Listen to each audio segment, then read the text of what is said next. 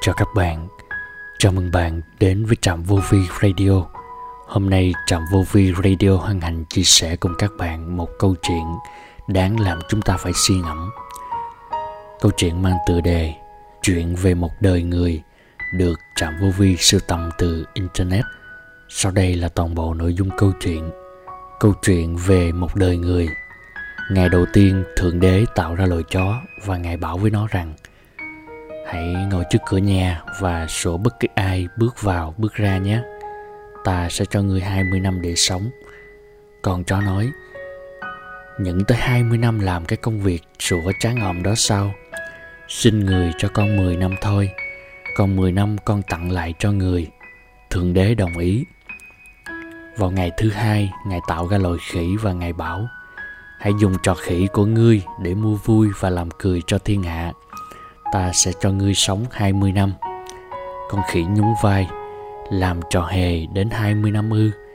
Thôi con xin trả lại cho người 10 năm. Con chỉ nhận 10 năm sống là đã quá đủ. Thượng đế hài lòng. Vào ngày thứ ba, ngày tạo ra loài bò và ngày bảo Ngươi sẽ ra đồng cày sới với người nông dân, chịu đựng nắng mưa, sinh ra đàn bê. Sữa của ngươi sẽ để nuôi đàn bê kia và cả con người – ta sẽ cho ngươi 60 năm để sống. Con bò buồn bã, cuộc sống khổ sở như thế này, người bắt con chịu đựng đến 60 năm ư. Thôi, con chỉ nhận 20 năm, còn 40 năm còn lại, con trả lại cho người. Ngày thứ tư, Thượng Đế tạo ra con người và Ngài bảo Này, ngươi có quyền ăn, quyền ngủ, quyền vui chơi, yêu đương, lập gia đình và hưởng thụ ta cho ngươi 20 năm để sống. Con người lúc bấy giờ gào lên.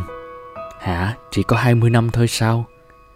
Thế này nhé, con sẽ nhận 20 năm của con, 40 năm của con bò kia, 10 năm của con khỉ và 10 năm của con chó.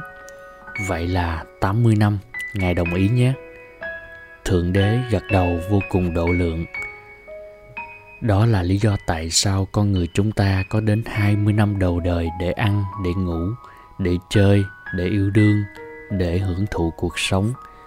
Rồi 40 năm tiếp theo chúng ta vất vả cài cuốc như trâu như bò, không quản ngại nắng mưa để nuôi nấng và hầu hạ gia đình của mình. Rồi 10 năm kế tiếp chúng ta bày ra những trò khỉ để mua vui cho lũ cháu chắc ngây ngô của chúng ta.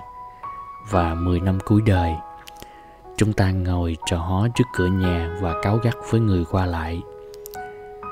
Đây là một thông điệp vô cùng quan trọng mà trạm vô vi muốn chia sẻ đến các bạn. Và chúng ta hãy cùng suy ngẫm về cuộc đời của mỗi người và cuộc đời của chính chúng ta.